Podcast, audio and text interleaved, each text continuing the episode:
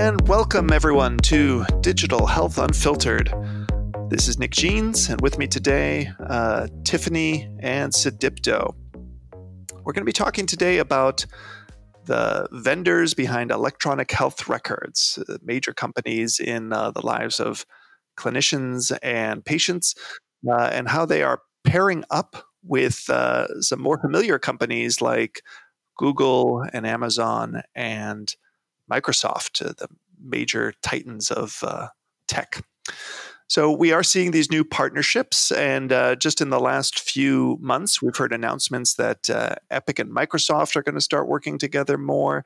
Uh, Cerner, which is a, a major uh, EHR, they're going to be working with Amazon, and Meditech partnering with Google. What do these partnerships mean? Is this uh, really just about storage and accessibility for clinicians? Is it about uh, new telemedicine capabilities? Is it about uh, advanced like artificial intelligence or natural language processing? Um, I'm going to turn it to uh, Tiffany to kind of get uh, a little bit more insight on on what these partnerships are all about. From every project that I've worked on, it's a common theme that providers they never want to leave the EMR, um, and I think these cloud computing services will allow for collaboration between um, health systems, maybe even research institutions, um, to actually execute on this collaboration in a seamless way. Um, recently, in association with the Microsoft Cloud for Healthcare, they announced they would be integrating with their they would be integrating Epic um, EHR with Microsoft Teams, and that would make it the first EHR system to integrate with this application, which was traditionally used for more business collaborations and communications. But this um, particular connector, it seemed to be primarily around telehealth, allowing for patients and providers to connect um, over video by launching Teams directly from the EMR. Um, I, I, could see how that could be appealing. Yeah, you know, um, Tiffany's onto an, an, an interesting sort of point, and um, I'd like to just maybe expand upon that a little bit. You know, particularly around you know the different players and their different uh, you know interests in getting into this space. I mean, if you think about it, um, there are certain knowns in the industry, which is a lot of these EHR companies were established many years ago, decades ago, and you know they're trying to play catch up a little bit so so some of it is definitely you know trying to move on with the times from with a cloud partnership and if i had to sort of you know be in that boardroom when these discussions were being made um, my my guess is that each of these cloud providers courted the ehr companies aggressively and you know each just ended up picking one over the other based on whatever their committees thought was the right decision.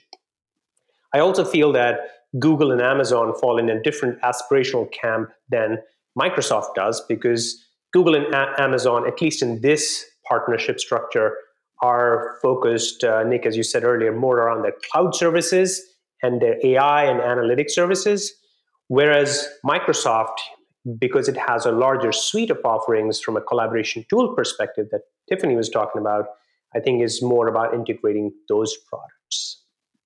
Well, I, I want to return to something that uh, Tiffany had mentioned, and it's true as a, as a physician who uses uh, an EHR. It is true. You don't, in terms of workflows and stuff, you don't want to rely on more than one application. So if uh, you know if you can embed something in the EHR, or link to something with the EHR, and not require a separate password and a separate login and stuff, then you're you're really going to enhance uh, people's workflows and reduce the amount of friction uh, that people have. Like, just uh, we, we spend a lot of time uh, consolidating our logins and doing a single sign on so that once you log into the EHR, you get access to the lab system, you get access to the radiology system.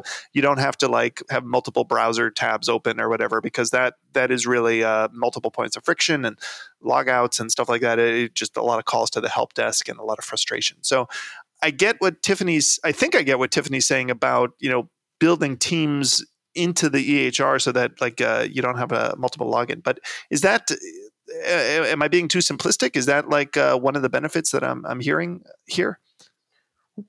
Well, I think, I mean, um, I do agree with where sort of Tiffany's sort of trending with this sort of thought process, um, because I mean, if you look at Microsoft, they have been very focused on a lot of their usability tools. You know, in spite of which industry it is, the calendar function, Teams collaboration tools, and so on. The added aspect here is telehealth, which they're adding to it to this thing, and you know, maybe this is their play uh, based on their strengths so, you know, rather than focus on the cloud part of their business, which is what Google and Amazon are doing, they focus on the collaboration part. And we've seen from our uh, stakeholders, I completely agree with sort of you know, Tiffany in terms of how people, our, our clinicians, don't want to step out of their EHR. They want as much of that integration in because that's where they're living their lives right now. Now, having said that, you know, the deal with Microsoft that Epic is sort of striking um, is interestingly not exclusive. You know, so you know if which, which kind of confirms a little bit of what what we were sort of talking about because it's more about the collaboration tools because you know maybe the next phase for Microsoft will be to move to Cerner. You know, after all, you know, Cerner does command about 26% of the EHR space. So if collaboration is a is, is the focus here, uh, I think uh, that's that that's where they're going to go next. Yeah, it's interesting to imagine are these partnerships uh, kind of like exclusive or is Microsoft going to try to be a partner to everyone? Certainly it's it's not like uh, it's not like Office is limited to just certain businesses. Uh, everyone can use Office. Um, I, I, don't. Is that is that the kind of uh, is that is that what you were hinting at there? Exactly, and we're in a pandemic right now, so like the notion of team-based collaborative care and, and remote care um, it's become more and more prevalent so the availability to that data is more important today than ever um, not only the availability to the data, but the ability to easily share the data between healthcare applications and cloud systems um, in a fast, safe, and standardized way I think it will become a, a top priority. I actually agree with that. You know, and it's it's an interesting sort of pivot point here that Tiffany's talking about is about access from anywhere. Because and that's where the cloud services provide so much of a value to the traditional sort of ways that we've been allowing our doctors to access the information or our clinical teams to access the information. You know, with old servers, with you know different DMZ zones and all the other stuff that goes into it, which makes access from anywhere uh, quite difficult. And now with these cloud services provider adding an extra level of security to it around cybersecurity threats, taking that risk on, uh, allowing people to be mobile and be access be able to access data from anywhere. I think that's that's probably a, a big factor on them, you know, gravitating towards this. I guess, I guess I got to chime in though. Like, so I think Epic announced that capability years ago, uh, at least like five or so years ago. And I remember uh, some institutions were among the first to say, like, we're going to install Epic, but we're actually going to be uh, reliant on Epic headquarters to host Epic. And, and we're, even though like uh, an institution could be on the East Coast or something, they're, they're going to, uh, every time they log into Epic, they're actually pulling data from Wisconsin, where Epic's headquarters are is that uh, and, and Cerner I think had been doing that uh, for decades. So are, are these vendors turning to these cloud giants for uh, you know to enhance that capability, or like were they were they uh, afraid of getting hacked or, or not uh, not not operating at uh, peak performance? Yeah, um, I don't know, but if I had to take a guess, and I will, if I were you know to imagine it's it's yes, you're right. I mean, the cybersecurity liabilities are growing. You know, we're getting hacked more and more. Uh, a lot of the health systems are realizing that they have not invested in the infrastructure that can protect against that. So that's definitely a factor. Who knows? Maybe Epic and Cerner could have realized that they're not as good or as inexpensive as AWS and, and Google is in managing this thing because you know they this is the only thing that Amazon does, or it's the only thing that yeah. Google does and that's not the core part of the business for uh, for Cerner and Epic. Yeah, I, and every, I'm uh, also uh, none of us, I think, are, are cloud computing experts, but there, there's just no substitute for the the expertise and the scalability uh, for like server demands and stuff. That uh, Amazon, it's effortless for them to just kind of uh, if usage is spiking for a website or a, a, client of theirs, they can just you know add more servers to meet the demand, and maybe uh, the Epics and Cerners of the world just can't do that at this point. So uh, maybe it makes sense for them to turn to those companies. But I, I think, uh, and as we were hinting at before, there's a lot of other benefits to these partnerships, right? Uh, uh collaborative tools and maybe uh, some advanced technology. So, like, in addition to the Teams connection, Microsoft Cloud for Healthcare allows for access to many existing Microsoft services like chatbots, Microsoft 365, Azure, as well as other analytics, automation, and efficiency tools. I imagine this eliminating a lot of the fragmentation often seen in healthcare operations for both the patient and the provider. Um, for instance, at Microsoft, the tools are already there. How we're going to use them in healthcare, we'll have to figure out. Um, but I can see cloud computing becoming more and more popular in this space.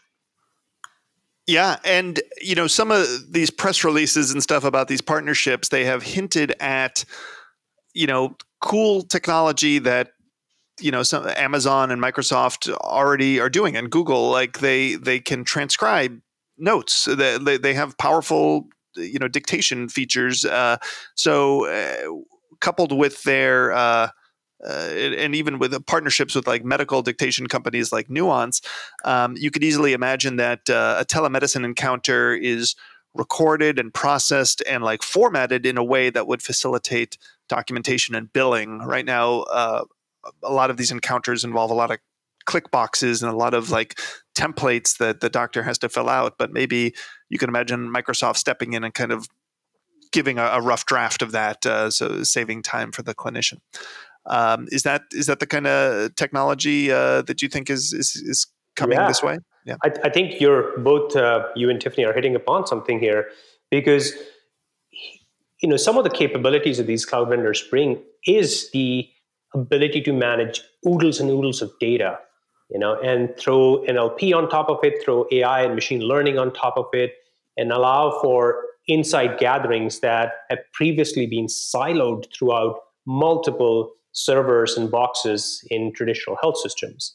Um, so I think that that is a big play because the, the skills that you know Google and Amazon have in terms of uh, data analytics and and data science is is far far far better, like light years ahead of uh, many of these large health systems.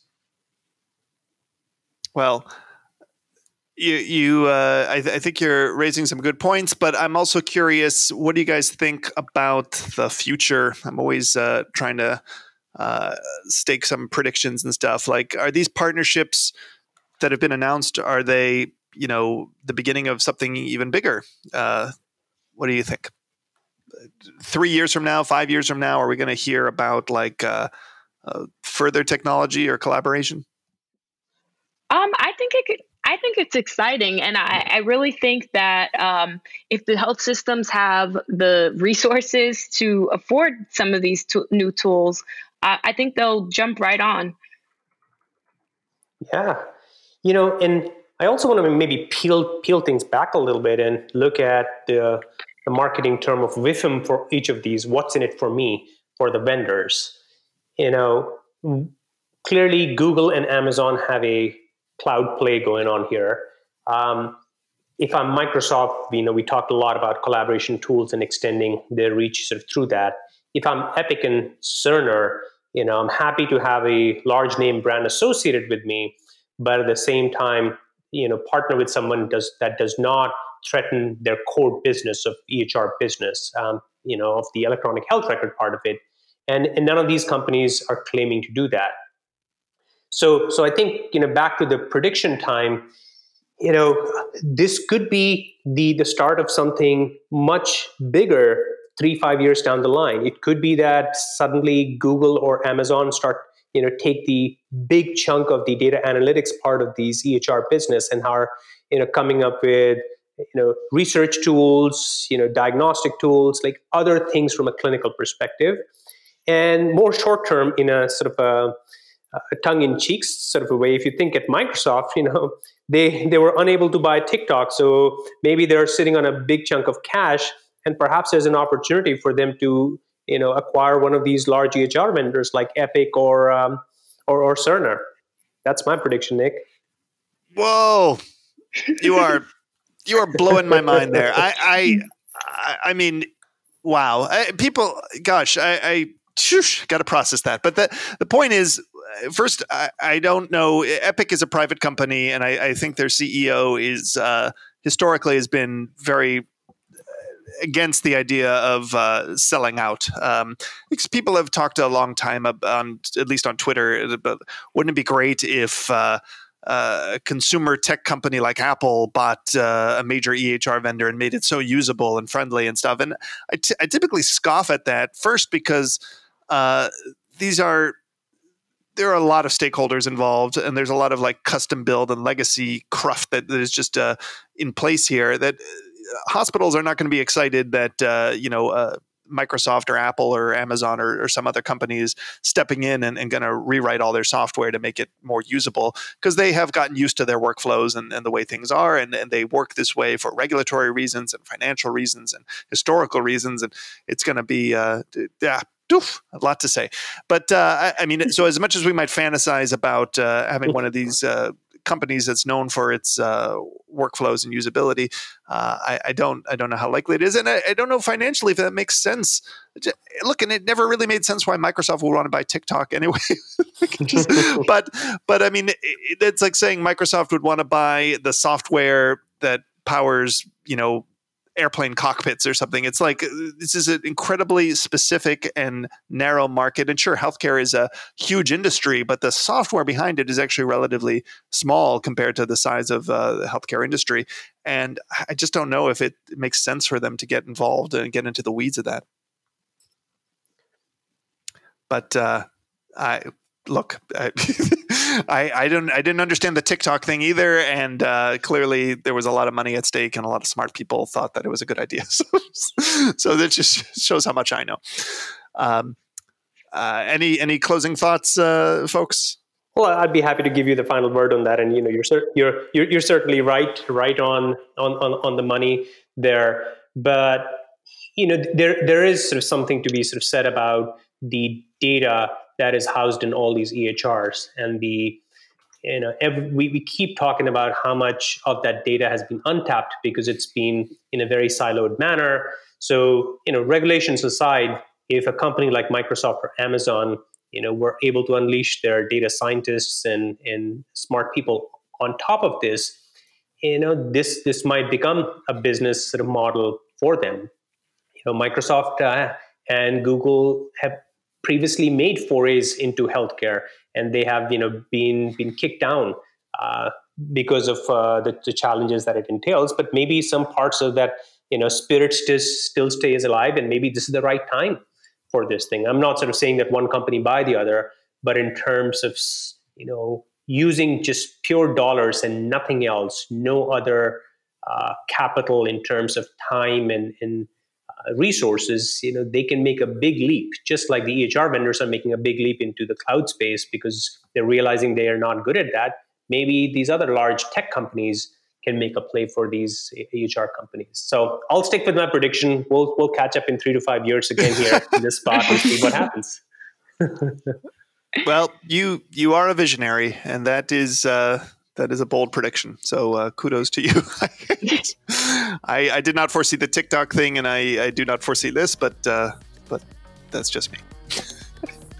anyway, thank you uh, to Sudipto and Tiffany for joining me today, uh, and we'll see you at our next episode.